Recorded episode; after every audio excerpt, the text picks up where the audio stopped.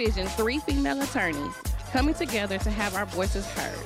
Each of us would have different opinions, different passions, different backgrounds, and different views. Although we are different and unique, we are able to come together to discuss our experiences, navigating through the legal profession and this thing called life. Now, the vision has come alive, and we invite you each and every week to listen to us as we talk about what's trending in the news and our legal insight, tackle real-life issues that affect not only us as attorneys, but us as women of color.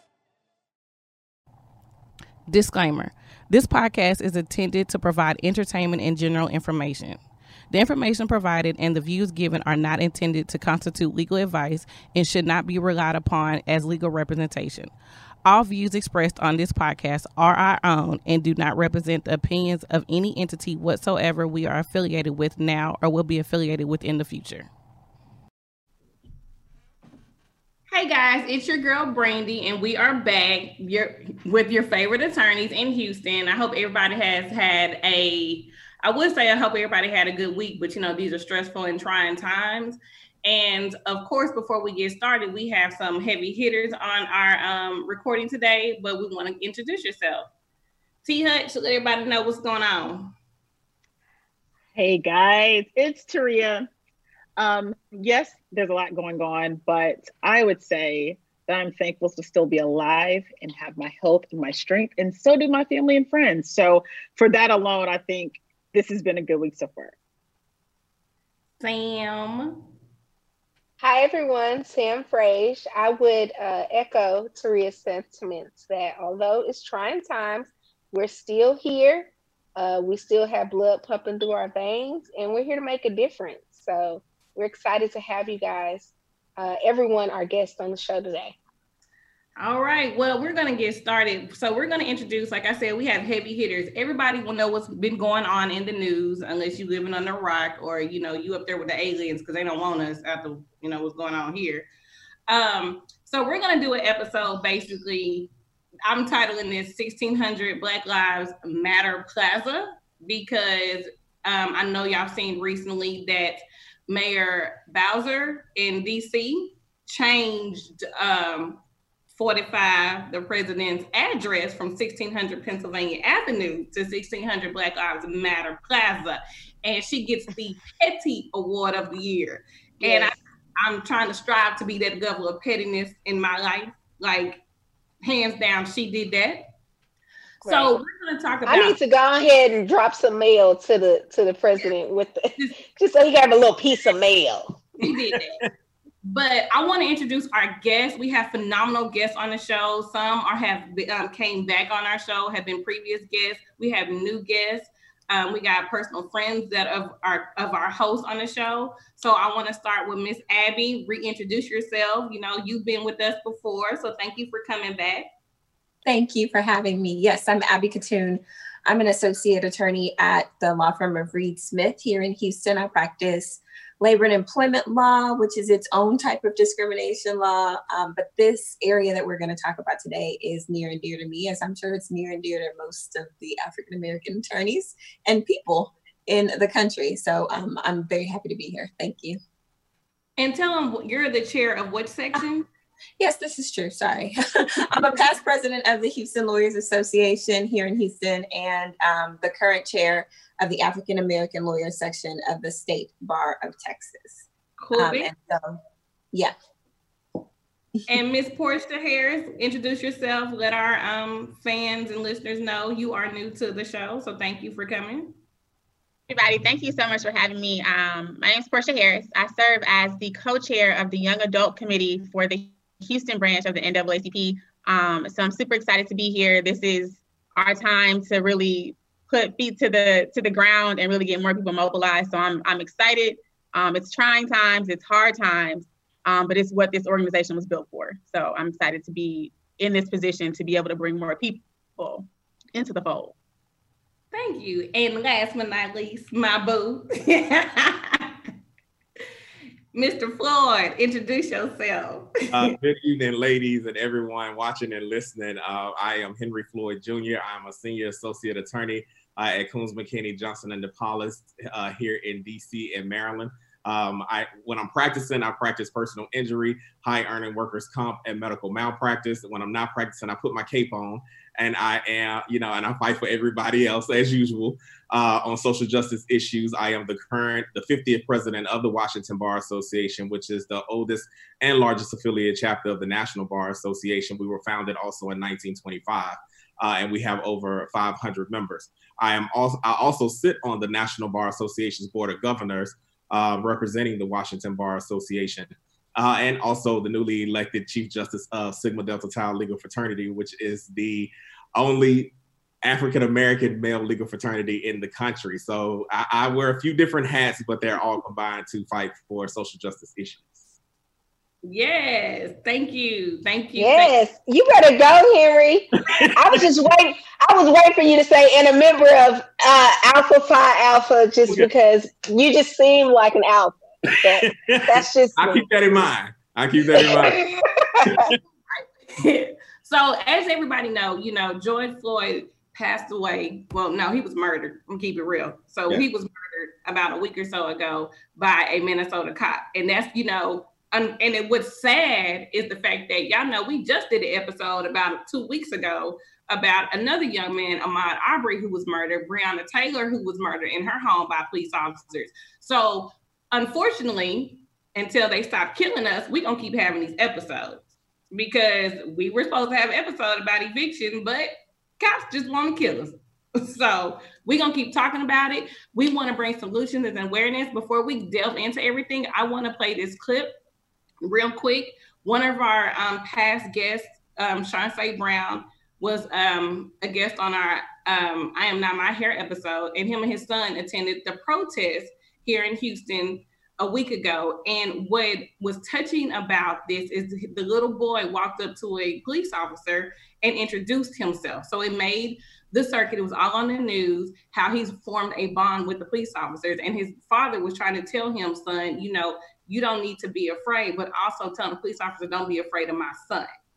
And the little boy is six years old. So it's, he has a little moving little speech. So I want to play that, and then we're going to um, get right into it. So let's play that clip. This uniform doesn't mean that I'm better than you.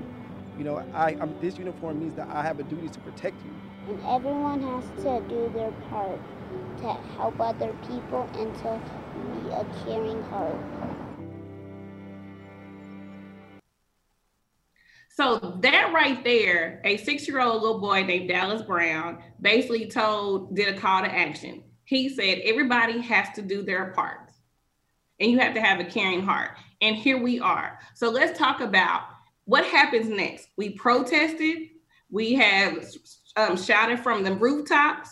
We have, we're tired. We're tired. We keep having the same story. We keep trying to change the narrative, but let's talk about how to change the narrative.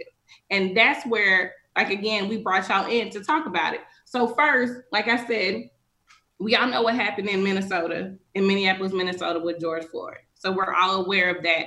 There's no need to go into, you know, specific details. We saw the video that, and we saw how he called out for his mother and things like that, which was hard. I personally have not seen the video because I know I would start crying and I do not want to see the video, but just, you know, looking at the news and things like that. Um, here in Houston, George Floyd will be laid to rest. His memorial service was today at the time of this recording. It was a public viewing at Fountain of Praise, and his funeral will be Tuesday, June, what's today, eighth? So June ninth will be in Houston, and he'll be laid to rest in a funeral, um, in a funeral site in, in the cemetery here in Pearland, Texas. So he will be laid to rest here in Pearland. So this is a question for each of you. And of course, we're gonna ask y'all questions. The other co-hosts will definitely chime in. But what I want to start out with is what, what in your opinion is racism? Like, what is racism? And this is to educate too, because a lot of people don't necessarily know exactly what racism is. And a lot of times racism isn't somebody blatantly coming in your face and spitting in your face or calling you the N-word or, um, you know, just anything. So racism can be subtle, and a lot of times people don't know that. So I want each of you to tell me, you know, in your own words, what is, what is racism? So, yeah, Abby, you want to start? Sure. Um, I mean, it's a tough uh, question, even though we knew the questions ahead of time. Um, but I'll give I'll give it a, um, a go. Um, I'm an employment lawyer, and so there's actionable racism, um, racial discrimination, um, where um, where you make an adverse employment action on the basis of someone's race, and we know that that is illegal under Title seven of the Civil Rights Act. That's one type of uh, of racism, when it's used against you in the context of employment or um, in housing, et cetera. Um, it's funny because I've had these conversations with lots of people about racism, um, because once you give someone that definition that I just gave you, they always want to bring up, well, then white people experience racism too, and other people experience racism.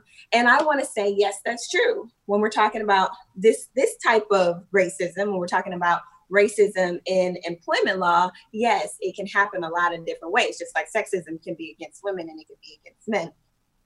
But when we're talking about the racism we're talking about when we talk about George Floyd, that goes to the fabric of everything that is America, it's it's really about superiority, or at least perceived superiority, of one race over another race. And in this case, we're talking about um, white people having perceived uh, superiority over Black people. And it's it's woven in everything such that it's insidious. It is It is deeply rooted in people. And so then it's like in everything. It's in a traffic stop, as we've seen with George Floyd. It's in, you know, picking uh, John over Jamal when you're picking someone uh, for a job. It's in, it's like woven in everything. And when it's like that, and when it's societal superiority over one race of people, then you really can't have reverse discrimination. You can't have a white person feeling that type of racism. So that's just my viewpoint on it. Portia? I agree with everything you said, Abby. And I think it is, it's, it's an ingrained um, just sense of superiority, ingrained sense of just you feeling better um, than someone. And we, and we talk about this in so many different ways, but I think in terms of white people and Black people, it's a power thing as well. It's a power dynamic. Um, and so in considering that, it is insidious, just feeling like you're better, more superior, whether it's smarter, whatever it looks like, but it's just in that. And it's, it, it, it surfaces in so many different ways. So you guys are talking about in the context of law, um, in the context of police brutality, or having someone stop uh, when they when you walk into a store, Um, and you're followed around because people, it's a perceived thought that you may steal something. So I think it's just, an like she said, an insidious, just ingrained sense of just you're better um, than someone else. And this is so superficial in the color of our skin. Henry. Okay, uh, I, I, I agree with everything that my, my co-panelists have said.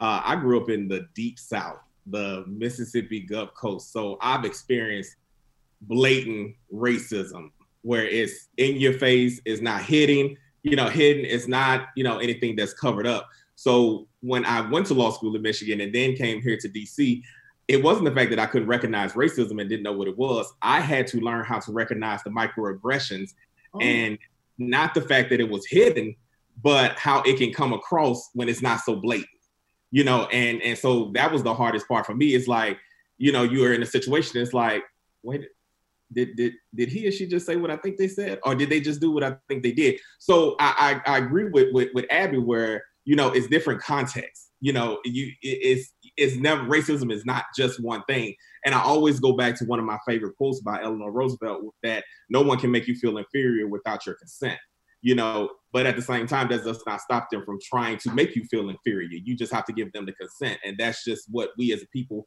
have to learn not to do, you know, and be able to address it in, in, in the same aspect. So I want to go back to that microaggression. So can you elaborate on that? Because some of our listeners really may not know what that is. And, you know, we might need to touch on that a little bit. So can you give an example of a microaggression like racism, especially in even corporate America, or just, you know, just everyday life? Because some people, some people may face it and just not realize, you know, like maybe a blue collar worker may face it and may not know exactly what that what it is or what it looks like. Well, you know, uh, again, it's a microaggression because it's it's it's basically put there and done so you don't you can't not recognize it as, you know, mm-hmm. as, as you would anything else. So in, in terms of, let's say, employment, I've been in a job before where I've had supervisors that did not want to deal directly with me. And and that's not blatant. That's a microaggression. And, and something as simple as giving assignments to your counterparts, your white counterparts, that you know you're, you know, you could do these assignments. That's a microaggression where, you know, they don't give you the opportunity to prove yourself, you know, and, and you you see you take that as that that position of you start to question yourself because it's like, wait a minute, am I just being overly sensitive? Because that's what a microaggression does. It, it makes you think that it's on you. Right. You know, it makes you think that you're overthinking things. So it's, it's, you know, when it's really not you. And it, it's just the aspect of if it's something so simple that it makes you question yourself, that's a microaggression. I know. I, I was going to say um, the one that I am not fond of is, oh, you speak so well. Yes. Oh, you're proper. Um, and I grew up in the Deep South as well. Right. And I, I'm the token Black friend. And so to me, I'd be like, oh, thank you so much. Thank you. Thanks. I speak well. The older I got, I was like, wait a minute. What are you really trying to say there? Yeah. And in their minds, they're giving a compliment, right? Because they're not calling you hood or ghetto or ratchet, right? You're not the Basketball Wives or you're not Real Housewives of Atlanta. They're seeing that you're educated. But to me, I'm like, you don't need to say any of that because I'm just talking the way that I talk. And you've put all of our whole race of people into one box and said that we all come from the ghetto and we all don't speak well, or we all don't do this, when really, as you can see on this panel of how many of us, six, seven, eight, six of us, um, we come in all colors, sizes, from different backgrounds.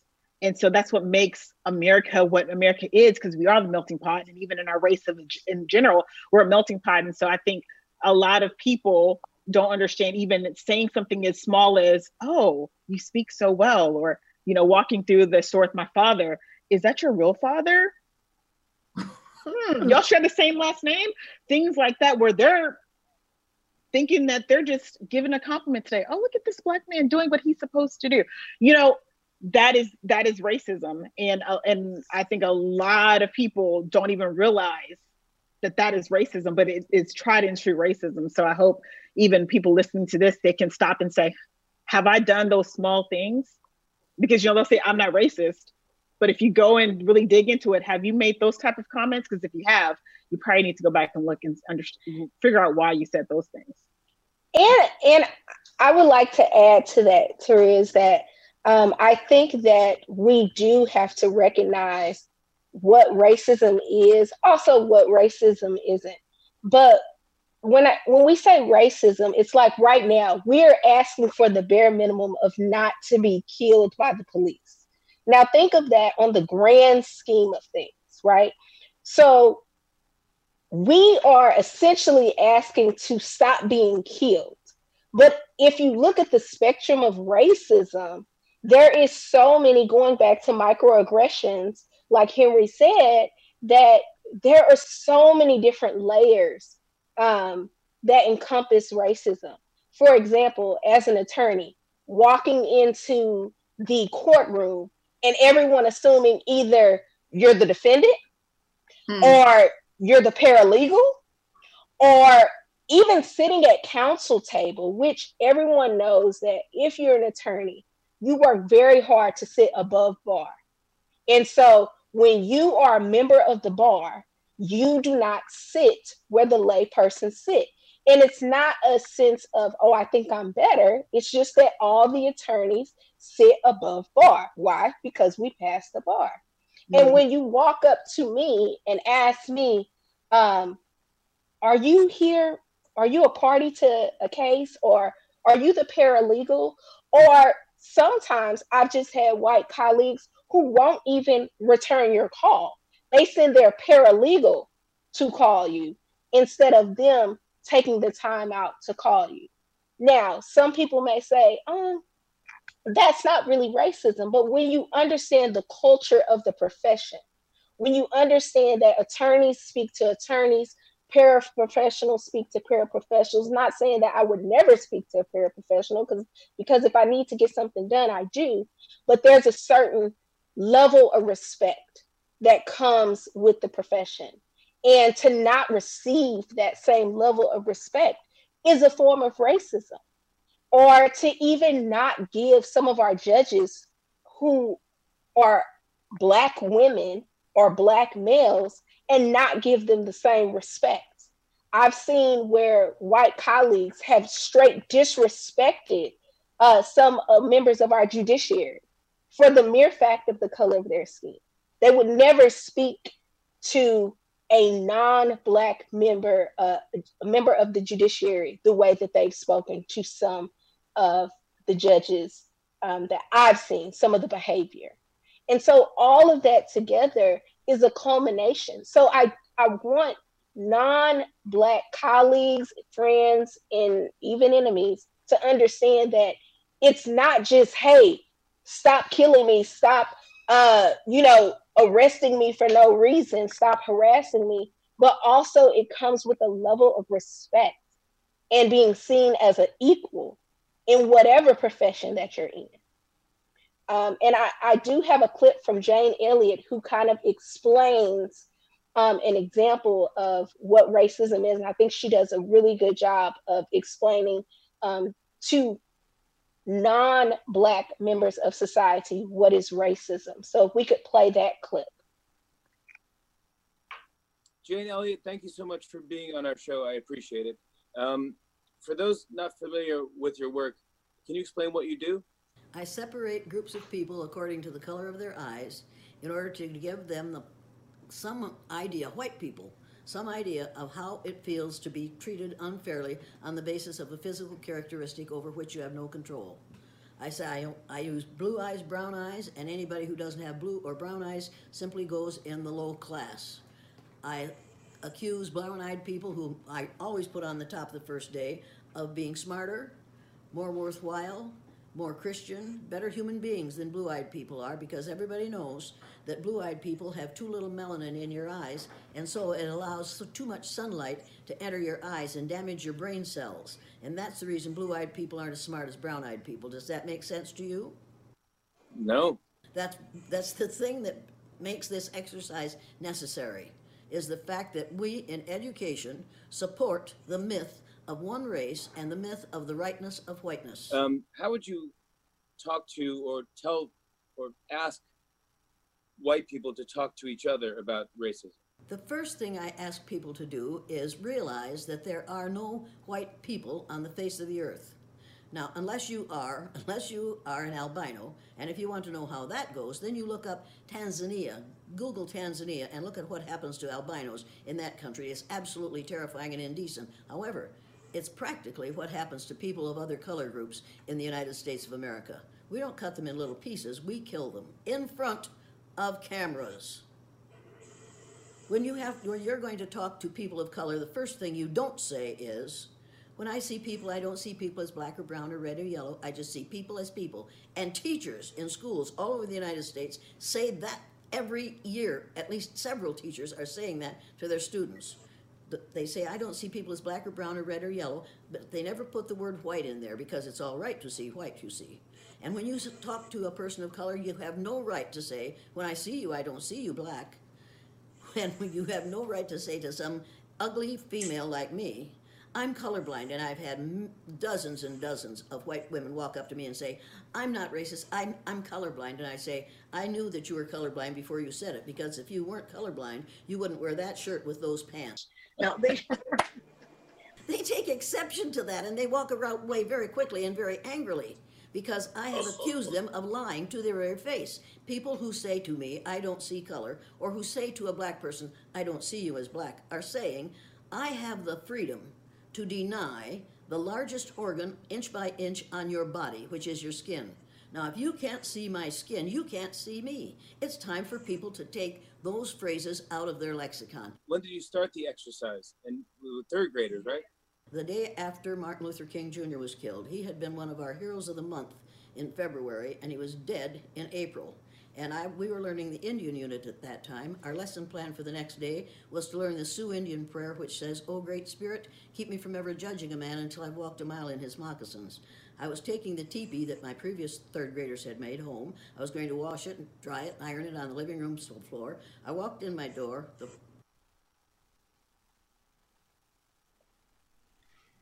I like that clip. That was a good one. So that that is Jane Elliott. She has spent her life's work on trying to educate white individuals on what racism really looks like. And she described um, her social experiment of separating the room into uh, brown eyes and blue eyes. And you can you can find her experiment on YouTube. She spent her life work doing this, but it's very Um, eye-opening to see the, her um, subjects get very frustrated when they're told that they can't talk. No one, you know, be quiet because you have blue eyes. You you aren't allowed to talk. And so I think that that's a great, if anyone has an opportunity to look up Jane Elliott and see some of her work. But I thought that that was a great explanation of what, how absurd racism is, but how we are treated, because in America, a lot of times when we walk into places, we feel invisible when we're not amongst our own. We, we're discounted. Um, so I, I think that that's something to consider when we are thinking about the idea of racism. Are we recognizing us? Saying that you don't see color doesn't make Black people feel better. It, I know it doesn't make me feel better. Um, I mean, it doesn't make me feel better when you say, you know, um, well, I'm not racist because I have Black friends. Like, that, to me, that means you're racist. Because what does that mean? Because I don't know what you're saying with your white friends, you know? So correct. You're with that one Black friend, or maybe your two Black friends. Oh, it's like, that's when you say you don't see color or whatever, or I'm not racist. But then what are you saying over here? Like, and we've all, I know we've all experienced racism. We all have had it. Like you said, Sam, you know, it's a times I've been into court and the bailiff just dismissed me when I tried to walk across the bar and I wanted to um, speak with the judge. I was trying to walk to the bailiff so I can introduce myself to the judge, and he thought I was a defendant. And I had on a full-fledged suit and hair done and everything. And I said, no, I'm an attorney. Embarrassed. He wasn't Black, of course, but he was embarrassed. So we've all been through it. We've all dealt with it. My question is, but do you say something about it? Because as Black people, you know, we tend to, we were raised, and I know I saw this on social media, we were raised to speak differently when addressing our white counterparts. Like, for instance, when you go, if, um, if somebody is, is, is saying something to you or disrespecting you, it's at times where you can't lash out. You can't clap back, in a sense, because then you're coming off as, for us, oh, you're the angry Black woman. Because I had an incident where um, I was nominated, well, I was selected as one of the National Bar Association's top forty under forty Nation's Best African um, Advocate Award recipient. As you should be. Thank you. And one of my white counterparts replied back with an email stating that I was, like, my self-promotion game was on point. And I was offended. And also, too, he thought that I paid for the award. I was offended. I was highly offended because, so what, as a Black attorney, I can't get an award. I can't get something. So I had to, I, I consulted Henry. Henry knows this because I reached out to him and I was like, whoa, I said, I sent him the email and I'm like, you know, what should I do? And another friend of mine and my best friend was on the um, group chat as well. And the thing about it was, it was like, Henry was like, no, you should say something because it's disrespectful. And then the other person was like, well, no, just let it go. Like, do you really know him? And I also had another friend reach out and said the same thing. Then they were both Black. But my question is, why should I have let it go? Why? Because, is it because, I mean, he's a white man. Why should I just let him blatantly disrespect, disrespect me? And not, I'm not asking you to congratulate me because of my award. I didn't even tell you to. Somebody else told you. But the fact you replied back, why do I have to just like, oh, just let it go because, you know, it shouldn't affect you? This is a white man telling a Black female what he said. So after I pondered on it, slept over it, I was like, no, I'm going to reply back. And I did, because I wanted to let him know, as a white man, you're not going to disrespect me and you're not going to downgrade the award that I received on my own merit. And I told him, I said, my casework speaks for itself, and the things I do, people are looking at me and I don't have to pay for nothing. Right. So I bring that out too as well, in a sense to where, you know, should we say something to the white person who, quote unquote, it's okay for them to disrespect us or, you know, address those microaggressions or their racism? Should we say is, something? Was, is, was he an attorney as well? Yeah. Yes. Okay. Because I would have said, no, is that is that how you get your awards? Do you pay for your awards? Is that, what would make you say that? Well, oh, because nobody's voting for you? Okay. Well, that's the, a lot of people pay for their awards. That's the reason why I assumed he said it, was because most people pay for their awards. Right. Well, and and also being- But who asked them, Taria? Everyone knows that super lawyers, all those lawyers pay for the awards and those ads. But who who asked that? Nobody asked anyone, do they pay for their awards? So why did you feel like that was okay? That was my- I, I, I would just I would just like to know. He wouldn't ask any of those people in super lawyers, um, did you pay for your awards? How much did you pay for this advertisement? He wouldn't ask any of them.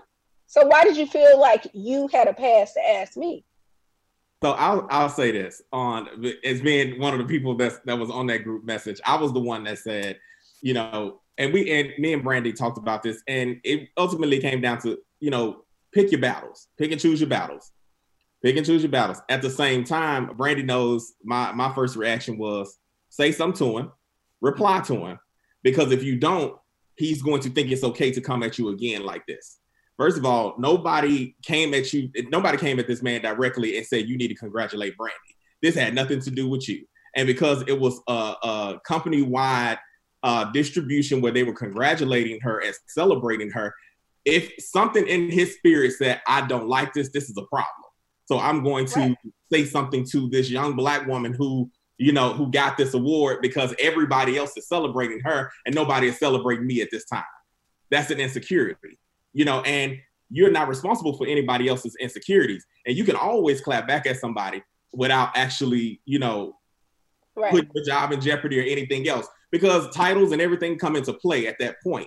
And that's why, and Brandy, you know, if I'm not mistaken, you you had a conversation with your supervising attorney, which is what I wanted you to do. That way, you know, he can't say, well, she was just disrespectful to me and everything else, because now you have somebody that's on his level in your corner, you know, that knows that this is something that that bothered you. And she gave you permission, and not, not that she needed to, but she gave you permission to address him, but address him as colleagues and say, I got this award based on the merit of my work.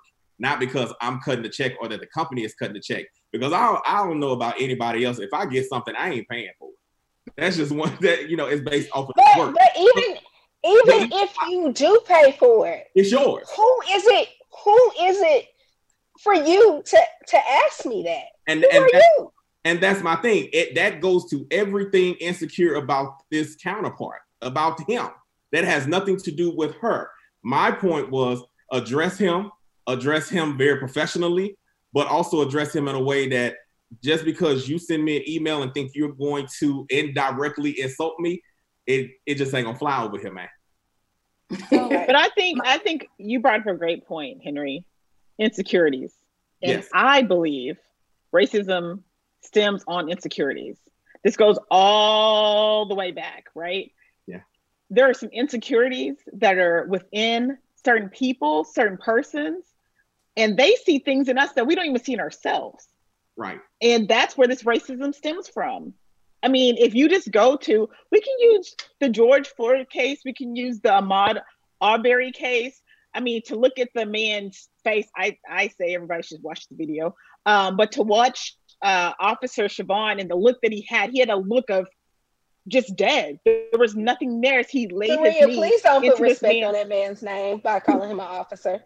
Call him Siobhan. Former officer. Former officer. I don't know this man's first name. I don't know. The one that's sitting in jail on suicide. You could call him Siobhan. Okay. The murderer. Or murderer.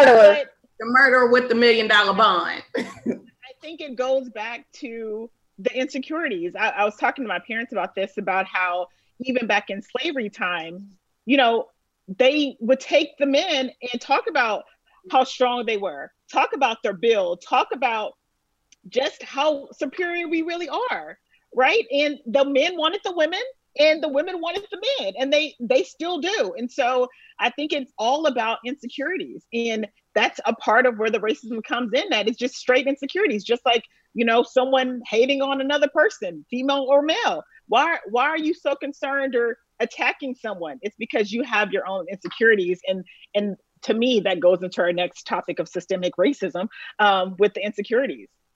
But I think, I think that also we've reached a level, I know I've reached a level in my professional career now, especially with all of this happening, that um, it's time to start calling out like B S. And I understand the narrative of angry Black woman, but I'm to the point now where I know how to assert myself, but you're not getting a fly. Like, I would just straight up ask him, why did you ask me that? Why did you feel comfortable to ask me that? What made you ask me that? And hold people's feet to the fire and, and answer those hard questions. Because I think so many times we as Black professionals feel like we have to kind of find middle ground. And I think that it's a way where we don't necessarily have to find that middle ground, but we can still assert ourselves professionally enough to call it what it is. What you did was racist, and it was wrong, and I'm offended by it. And I think that it's time that Black professionals, we stand on our credentials, because how many times have people said something totally inappropriate to us, and we're the only Black face in the room, and we kind of have to decide between, am I going to take my earrings off, or am I going to let it slide, or how am I going to assert this without coming across this way? But what's wrong with being angry? What's wrong with being offended? What's wrong with being shocked and appalled? Nothing. What's wrong with that? Not, nothing at all. You know, I, I it, and, and I, I had this conversation with um, one of the partners uh, a couple of weeks ago, and, and where I just had to make the point of, we are in a crisis right now.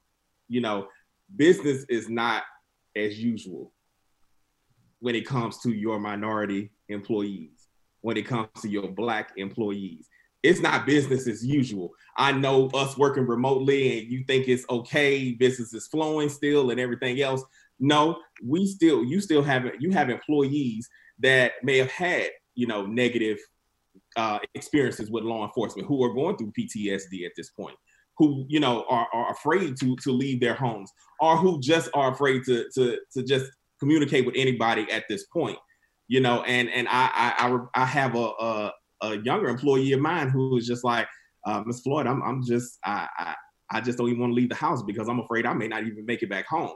That, that is all too common for a lot of our people. And I had to, and I had to make, and I don't know if he took it, but I ha- it had to be said. You, you know, we need to incorporate some sensitivity training or something. Y'all need to make sure that business is not usual when we do return to the office, because you may find yourself in a situation that you don't want to be in as an employer. You know, let me stop you right there too, Henry. Let's go. That's a good way, segue into, let's provide solutions and resolutions to what's going on. So I want to start with Portia with the N double A C P. You know, like, again, we know there's systematic racism. We know there's racism. We just, we know it's all across the board. We know they're killing us, but we protested. We have march. The March on Washington um, is coming up again in August of twenty twenty. We are still protesting. What can we do next? What is next? What is going on like right now besides the protest? Because once the protest stops, then what do we need to do so we can stop getting killed, so we can stop experiencing these racism, or even just, you know, having to always try not to be the angry Black woman or man and replying back to the racism? So what do you think that we should be doing? Like, provide our listeners with a solution. Okay, so there's no one size fits all, right? Because we have been going through this for so long. And I, my organization that I'm a part of, I've been a member since I was in college, and it's still, the stuff is still going on, right? So that's ten plus years. And, and we have a history, you know, um, Tria, you talked about going back to slavery times, right? So we've had a history of this. But what I can say is behind the scenes, there's a lot of policy work, right? We talked about policy reform and the policies that need to be put in place. So from a national perspective, N double A C P has really four or five policy issues that they're pushing for right now, dealing with criminal justice, with health, voter, um, voter action and protections. Um, and I would just encourage everybody who's watching um, to go to N double A C P dot org and click on the, the tab for We Are Done Dying. So the organization launched the We Are Done Dying initiative, um, partly in response to Ahmaud Arbery's murder, um, in response to COVID and us dying at disproportionate rates um, to COVID nineteen, and then all the other issues that we deal with on a, on an everyday basis. So I will say first, contact your elected officials. So through the N double A C P platform, you can contact your senators, your state reps, and kind of and support the initiatives that are going out. But that should be a regular practice in general. City council, we just elected a slew of city council council persons here in Houston. But the thing that we have to do before we vote all those people in is we have to really examine their record. Um, and once they're in office, we have to make sure that we hold them accountable. If someone said, like, we're going to reform the criminal justice system, okay, like, what are your what are your action plans, right? So you can write them. Um, we've really been talking about just flood their email boxes, right? Just just get on their nerves. You can talk, you know, you can you can sign up to speak at the city council meeting. Since they're virtual now, you just call. Um, and you can sign up to be a, a speaker um, at city council, but also you can register to vote. And I know people are like, oh, you don't want to vote, like, you know, but we have a runoff election on July fourteenth. Um, and that's a primary runoff election. So that's going to set the ballot for, there we go, set the ballot for, um, for November um, here in Texas. So that's important. So early, the voter registration deadline is June fifteenth. So that's next Monday to vote, to register to vote for that primary runoff. But of course we have the election in November. So I would encourage people, if they can, to vote in this primary runoff to set the ballot for November, but also when you're going to vote, be an educated voter. So I personally feel like a miseducated voter is just as bad as someone not voting, because if you don't know who you're voting for, and in Texas, we got rid of straight ticket voting. So in one way, it's, it's good that we don't have straight ticket voting, but in another way, it's problematic as well, right? Because it's so many more people that you have to research. It's so many more names that you have to know. And so there's a lot of work that has to be done in terms, even an organization like my own, to make sure that we're properly educating people. Like, we can't tell people who to vote for because we're nonpartisan, but we can tell you what the position is supposed to do, how you can hold them accountable, um, when and where you can vote. Um, so that's a, that's an important piece. So get registered to vote. We have that election coming up. Of course, November is the big one um, that everybody likes to vote on, vote in, because it's presidential. But, you know, change happens at a local level, not necessarily a national level. So we have to make sure that people are voting locally and on a state level as well. And then finally, do your census, right? So that's the big one. Fill out your census. They extended the deadline. It's not um, doesn't close until October thirty-first. We don't want people to wait all the way until October to to, to, to complete their census. It takes five to seven minutes. It's just nine questions. Um, they're not going to use this information to, you know, come find you. Um, it's really just about information. So we get the resources that we need, right? In education, in, in, in so many different ways, right? So we need to make sure we fill out our census. So they're already, like we said, they're already killing us, right? But we want to, we don't want to add more fuel to the fire. We don't want to cut the resources that we have that can help improve our lives. So that's what I'm gonna say, like, register to vote, contact your elected officials.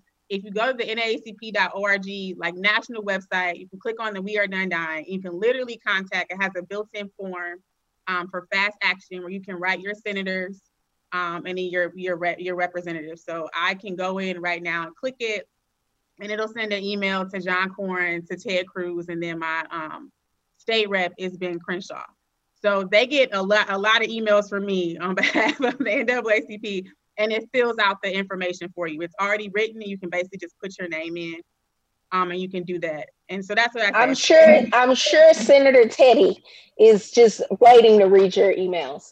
Well, you know, he doesn't respond as often, but I've gotten responses from John Corn, but he's in an election year, right? And then I also mm-hmm. get responses from Ben Crenshaw. And another thing I would say is join their mailing list. So your elected officials, like, join their email list. I know we get a lot of emails, but it's good information for you to know what they're saying, what their rhetoric is, what their policies they're supporting. Because if you are in opposition of that, you can reach out to them and say that, say what you don't want to, you don't want them to do.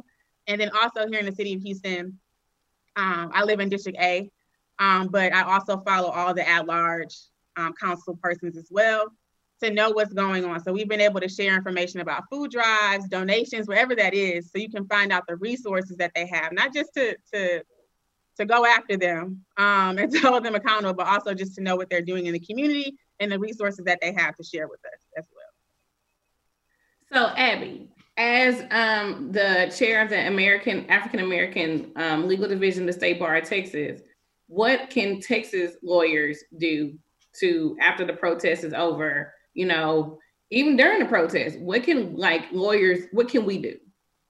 So I heard someone speak the other day um, and it's what they said has resonated with me. Um, as attorneys, um, I find nothing wrong with protesting. Um, but as attorneys, we kind of have an, we have an extra skill set. So attorneys should protest differently. You know, you can protest out, you know, in the community with your picket sign, et cetera, but you should also be trying to do other things because we can really affect change. I think everybody can affect change, but we have a different skill set and we should bring that to bear. So um, the African-American Lawyer Section of the State Bar of Texas issued a call to action press release on June first. And in that, um, we kind of outlined a series of things that, that lawyers, um, not just African-American attorneys in, in Texas, but all lawyers can do. Um, and so um, some of what we said was denial of minorities, which honestly, we're seeing a lot of that. We've seen a lot of companies, we've seen a lot of people say that Black Lives Matter, a thing that they would not say like a year ago. So that's good. Um, I have my opinion about whether they mean it, but it's cool. Um, right. Then we also talked about um, promoting um, implicit bias training for officers. I'll come back to that. Um, we as attorneys can educate the community about how to protest. And so um, we're calling on attorneys to provide information on how to peaceably uh, assemble. Um, We are encouraging video and written documentation during demonstrations, which through all of this, that's been so helpful to see what's actually happening on the front lines of the protests. And we see more and more police brutality, which is the reason we are protesting in the first place, but it's good to have uh, video um, documentation.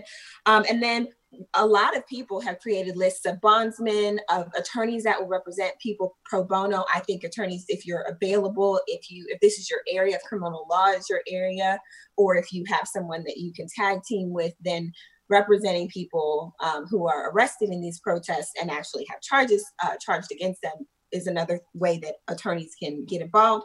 Um, and then encouraging the organization of local citizen review boards, supporting reform legislation, which It's it's already underway. So lawyers need to look at that and use your lawyer hat and your education to weigh in on that. Um, and then, of course, we also said that people should complete their census. Now, after we issued our statement, we actually had um, a call with local police uh, union representatives, um, including the Houston Police Officers Union, um, the Texas my um, Municipal Officer Association, and like the D P S one.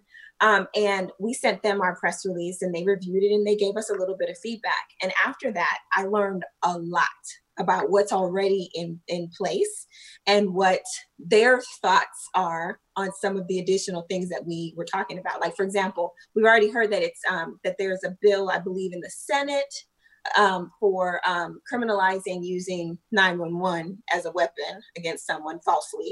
Um, and so they said that as a police officer, they would be totally okay with that because that's another citizen contact that they wouldn't want to have. Um, but um, it was interesting to me to know that we already have, I think I knew this already, but in Harris County, not Harris County, Houston Police Department, we already have an oversight board. Um, and, and, but we might, we, I don't think we have one for the sheriff's department or the D P S locally. So those are things that we can do. Um, and then there are lots and lots of organizations now, and um, Eight Can't Wait is one with Campaign Zero. They, I saw that and I'm like, this is exactly what we need. It's saying, what have we not done here in Houston? And what should we be calling on our local officials to do, minimum really that they should do, because there's even more that they could do. Um, so, uh, you know, sharing that, educating yourself on that is another thing. And then I, I just wanted to point out specifically for people in Houston, um, city council members, Jerry Davis, uh, Doctor Evan Shabazz, um, city council member Thomas Pollard, and um, Castex Tatum, they have a joint statement that they issued today, um, and it's completely on this subject. And they make specific reference to the Eight Can't Wait campaign. Um, there's supposed to be a task force um, that's going to be put together by the city. And so who serves on those task forces? Who serves on the police oversight board? It should be us. It should be African-American attorneys. We have the African-American experience and we have that legal training. Um, so people should really be stepping up. And I know that a lot of people want to do something. That's why you saw people take to the streets. And like we've all said, very soon, we won't be protesting anymore. Hopefully there are no other shootings or killings, um, so we don't have to take to the streets again. But this is a way to put, you know, put your energy behind something. Join one of those task forces or oversight boards, um, in addition to everything else we talked about. Thank you, Abby, and thank you, Portia. Now, Mister Floyd, you're gonna bring this all together. Okay. Tell us what we can do from the national levels, and you know, since you in D C, what what the Washington Bar um, has, you know, the task force that the National Bar Association, if you can, you know, speak on that, and the Washington Bar Association as you being president, what else can like the community, what can we do on a national level, you know, um, to help us stop getting killed? Well, well, I think I agree with with. Um, you know, a lot of it with pretty much everything that, that Portia, Portia and um, Abby have said uh, in ways of us getting involved. When it comes to, to me and I and my opinion on ways to get involved, it always comes down to education and accountability. Um, as far as the, the National Bar Association, uh, I know President Robinson is is doing a lot of things. She just, she's in the process of pulling together a police misconduct task force to address Um, you know, some of these, well, to address some of these issues and these protests nationally. That's being headed by, um, you know, Ben Crom, Darrell Parks, uh, Marwan Porter from the Cochran firm, and also past President Joe Drayton is, uh, he he did Know Your Rights videos when he was president last year. And, and you know, again, we're releasing those on the N B A website and, you know, on our different networks, you know, because it's, again, it's timely. It's never going away. It's always timely, you know, which is unfortunate. Um, and I know uh, President Robinson actually had a webinar earlier today where she took, you know, uh, one of the sheriffs from Flint, Michigan, uh, actually took questions. Um, you know, they had a Q and A on, on how, you know, things, what, what can they do? What can he do within his department, and what can sheriffs across the country do to make sure, you know, to try to minimize, you know, uh, the police brutality. Uh, and so we kudos to the National Bar Association for jumping in and, and providing those services.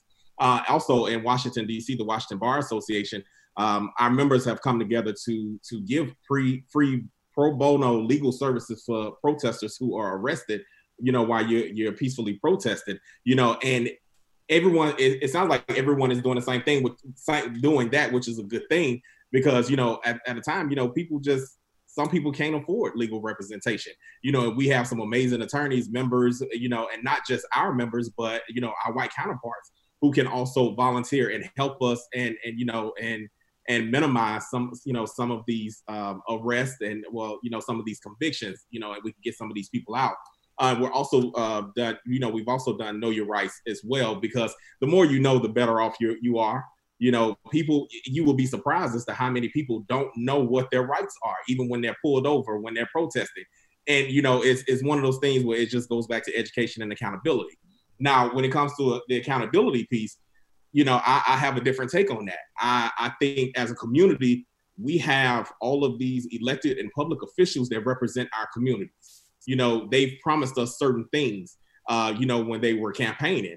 And as a community, we need to hold them to the fire. You need to hold your elected officials accountable. You know, don't, don't, if you have an issue, no matter how minor or minute you think it is, if that's something within that elected official's purview, call them. Send them a message, because, you know, what good are they if you don't even want to bother them? Bother them, you know, hold them to that office, because if you don't, the next time you'll see them, they'll be asking for your vote. And you, at that point, you're asking them questions, those same questions is, well, what happens when I have this problem? Or what happened when I have that problem? And they're still going to give you that answer that they would have given you three or four years, you know, prior to that, because they never do anything about it, or they just didn't want to address it. And you never told them that, you know, that's what they needed to do. So I definitely think, you know, if the elected officials that you have in place right now, as far as your community goes, if they're not doing what they're supposed to be doing, identify, you know, other um, community leaders who we may need to put in those positions, and push the other ones out who are not addressing your needs, because the lack of representation in some of these positions, if we don't have the representation, um, you know, that's going to take care of our community, they're just not going to address our issues. And again, we it's it's uh it's what what what what animal is that? It's a gerbil wheel, a hamster wheel of problems. It just goes around and around and around, and nobody is addressing them. And then you get all of these people who have been in office for so many years and they haven't done anything. You know, when are we going to be fed up enough to be able to remove them? So to me, it's education and accountability. And I, and I agree that, you know, most people don't know D C is, we're not a state. We are, we are definitely different than everybody else. We don't get to elect our judges. Our judges are, are appointed by the president of the United States, because we don't have a governor. Now, and I'm gonna tie this all in together from that first statement.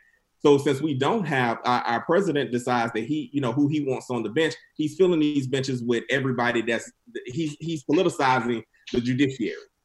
He's weaponizing the judiciary, meaning we went from, from the time I've been in leadership for the Washington Bar Association, we went from having thirty-three black judges on D C Superior Court in two years time to having nine. Now, D C Superior Court, that's a crisis. We are in a crisis. From, because he is not appointing black judges. He's not appointing minority judges, you know? And so when you walk into D C Superior Court, D C Superior Court handles everything from minor traffic accidents to rape and murder charges, fel- major felonies. So when you walk into D C Superior Court, you're looking at a judiciary that does not reflect the community.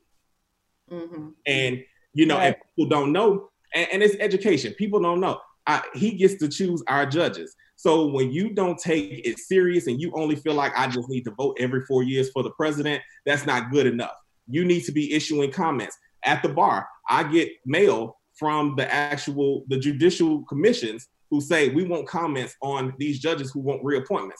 I send those out to the membership, to our membership. I send those out to the community, because if you've had a negative, um, if you've had a, ne- a negative encounter with one of these judges, the judiciary who's about to reappoint them needs to hear about that. And if you don't, if you don't care enough to submit those comments, then guess what? You're going to deal with the same ten to fifteen years of that same judge who is going to, who does not have a problem putting us behind bars, because they have another fifteen years until they get to mandatory retirement age. And guess what? We're screwed. And that's a, that's good. So what basically what I'm hearing is we need to educate ourselves. We definitely need to vote and be registered to vote.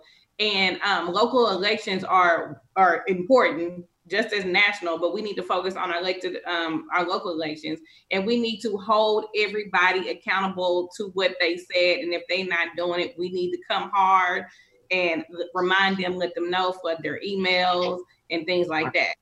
And one more thing, Brenda, and you know, you you that we have amazing community leaders. We need to be putting them in those positions, in those rooms where they can help. You know, draft legislation, where they can help draft these policies. As attorneys, you don't have to be an attorney to draft policy, you know? And so you can volunteer. As a citizen, you can volunteer. Go and intern. I tell my law students all the time. And, and I, I, you know, and I, I was so concerned with them, because all of our D C law students got together this past Saturday and did a march for justice. Now, I had to talk to a few of them and say, now look, you got character and fitness on the line. You got everything on the line. Think about yourself. I'm not saying go and, and I'm not saying don't go protest. What I'm saying is, and I'm saying you have more to lose than anybody else, but in essence you do. And the smallest, the smallest infraction will cause you a lot of pain and agony when it comes to you getting your license. And we don't need you to have to deal with that. We need more of you on, you know, where you have your license, where you can do more of the work. Everybody's ministry is not the same. We can exactly. do different things. Right. Uh, same thing with Abby. We can do different things. Um, but I will say this, and I'll wrap up because I don't want to take everybody's time.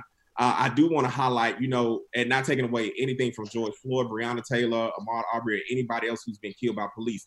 But there is a set, another name that needs to be added to that list, and that's Maurice Ford.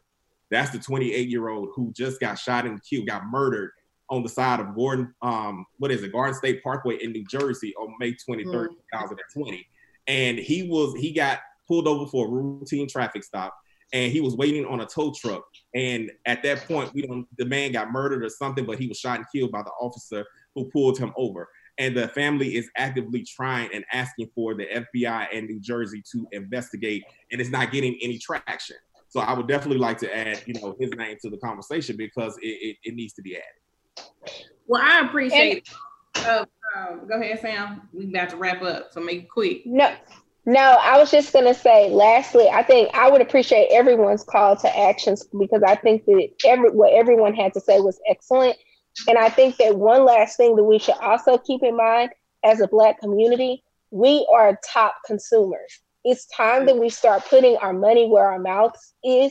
And all these people sent out all these great emails, all these corporations sent all these things about Black Lives Matter, Black Lives Matter. But I think it's time to also recognize the people who are taking it seriously and start backing those companies, because when it comes to corporations, all they care about is the almighty dollar, whatever is going to make them more money. And if they start seeing that, hey, me supporting Black Lives Matter is made our sales jump, and the people who Blue Lives Matter and All Lives Matter and Everybody Lives Matter except for Black Lives Matter, um, if those corporations, if we start taking our consumer dollar and start taking it away from those companies, I think that that is another way that you can promote change as well. Is start looking at where your money's going. Start looking at where your taxes are going. Start looking at where is your money being spent. I definitely agree with that, because as everybody knows, the Black dollar is the most powerful dollar, and we have the highest consumer power. So we definitely need to be smart in where we spend our money. So we are at the end of the show, and before we go, we always do a rest my case. And what that means is basically, it necessarily is just whatever you want to end in the year twenty twenty, or whatever you want to, um, whatever you want to rest. Like, it don't necessarily have to be anything on this topic, but we just usually do that. It's kind of like a little fun thing towards the end of our show before we do our um, like handles and, you know, signing out. So I'm gonna have Taria start. Taria, what's your call to rest today? Um. This morning, uh, a nice picture was was taken um, where a group of people decided to kneel on one knee and and don kente cloth. And, you know, when they were kneeling, I thought that was so nice for them to kneel. And then I saw the kente cloth, the, the fake cloth, and it bothered me because it was fake cloth, and I don't even use that cloth. Um, it bothered your minister. I'm, I, I, I'm upset with... This is an easy, this is an easy election for the people, right? Just don't vote for Trump, right? So the goal should be getting everybody to register to vote and vote for Biden, get Trump out. We can figure out the rest of it later. We just need to get Trump out. But we don't have to do all this to get to the Black vote. Like, why y'all wearing kente cloth to get to the Black vote? Vote, you're gonna get it. If you just sit back and tell people to register and vote, you get our vote. Stop. We're not that, we're not, this ain't. We not dumb. Howdy doody, stop. You don't need kente cloth. You don't need it. Put it away, burn it. Donate it, don't burn it, donate right. it. No, no, burn it. We don't need that. You don't need that, just burn it. It's okay. Make it mulch for your yard. It's the springtime. You need something for your yard. Sam, what you laying around? That's all I have. Okay, so so here's here's what I'm laying to rest, guys. I am all about promoting Black lives. I'm all about um, carrying the torch and doing more than past the protest, keeping it going. But also, my Black colleagues and friends, every white person is not racist. Some people don't know what to say or how to approach it. You cannot make allies if you are constantly criticizing non-Black individuals who are trying to help. That's okay? True. Now, I know that I just piggyback off of Taria saying we don't need the kente cloth.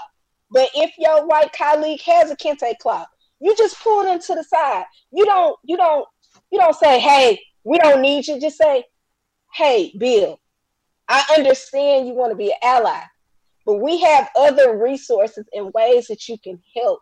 Help educate your non-Black friends. Help them mm-hmm. understand what we need help with. We don't need you wearing kente cloths. We appreciate it, okay? And we don't need you singing rap songs.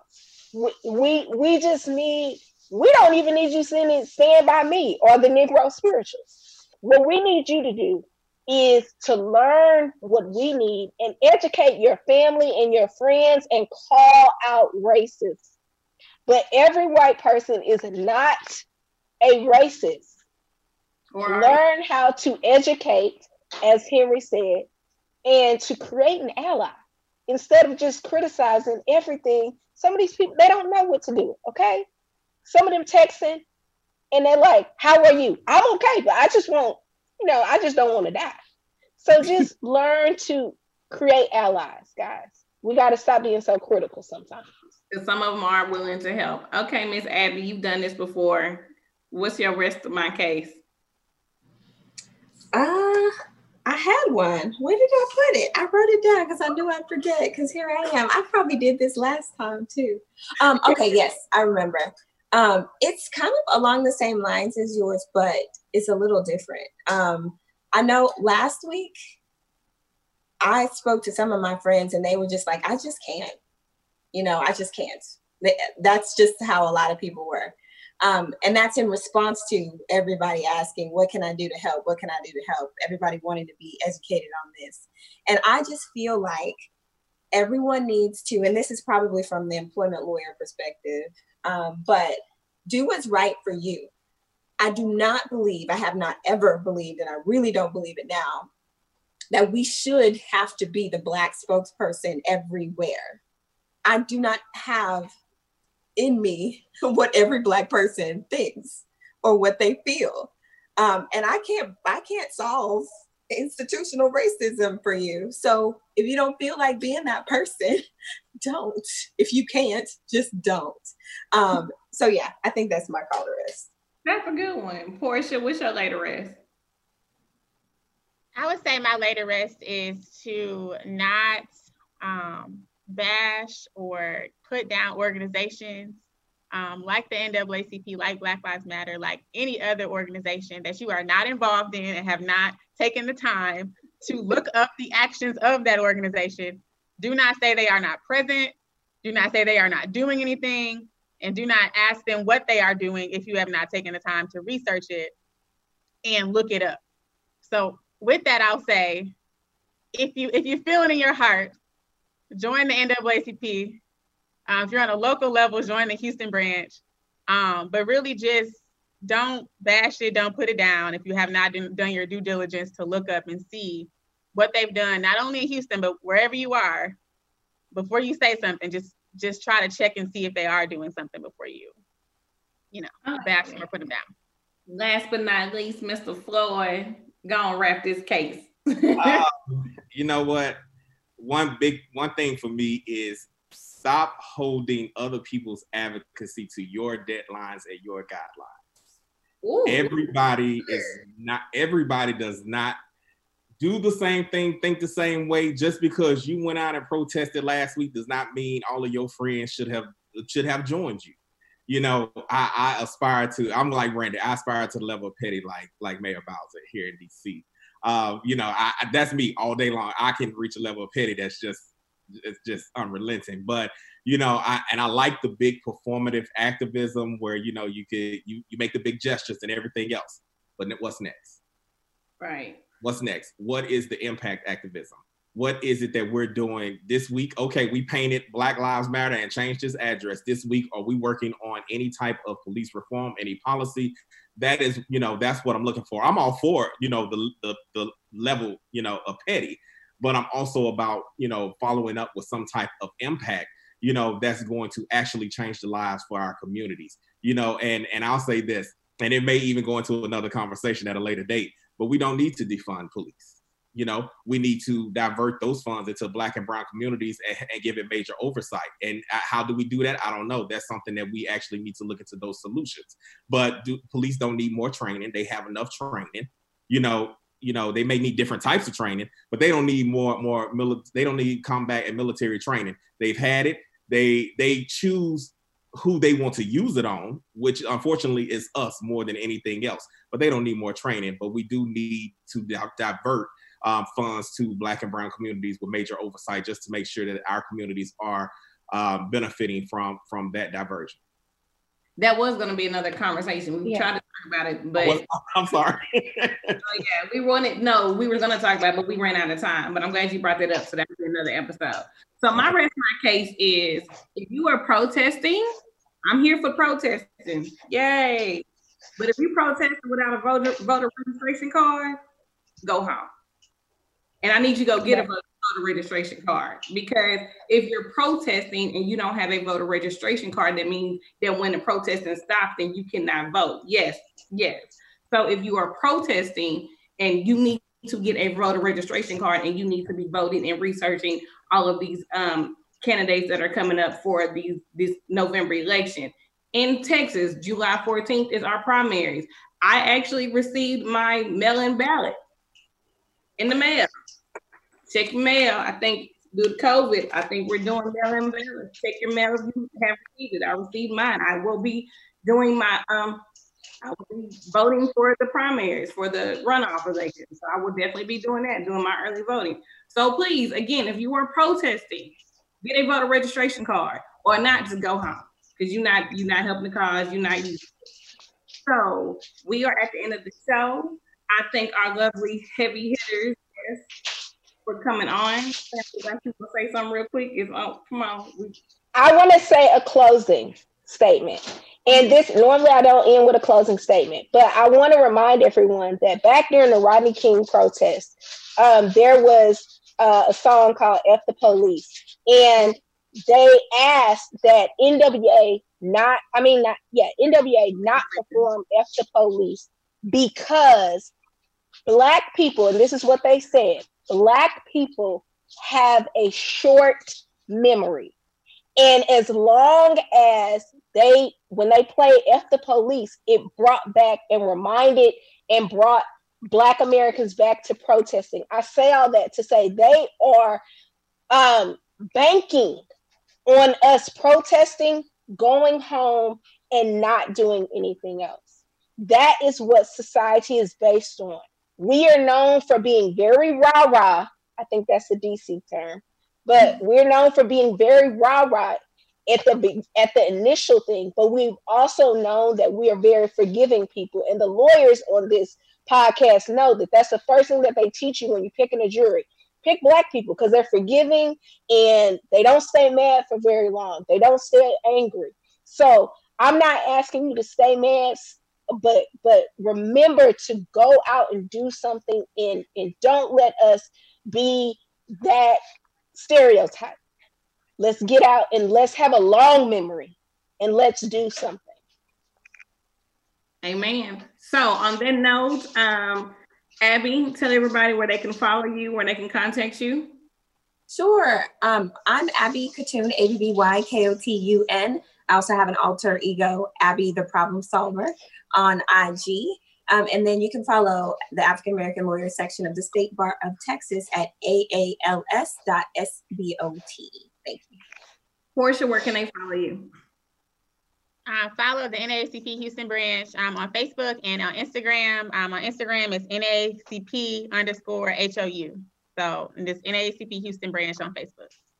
And Henry, where can they follow you? In the Washington Bar Association and the National Bar Association. Bar Association. Um, on Facebook, it's the Washington Bar Association, it's the National Bar Association, and Henry Floyd on I G. I am uh, the T H E underscore H Floyd underscore E S Q. Uh, the Washington Bar is W B A underscore D C.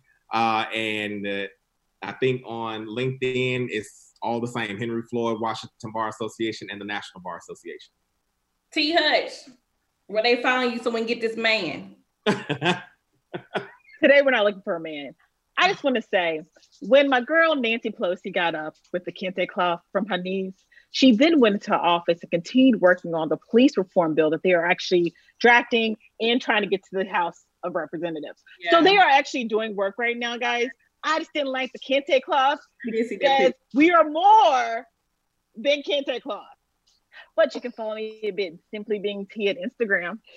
And we can talk about this, D M me. We can talk about this. Don't look for me. I'm not dating. You know, nobody black suggested that kente cloth. Somebody non-black was like, I had a great idea.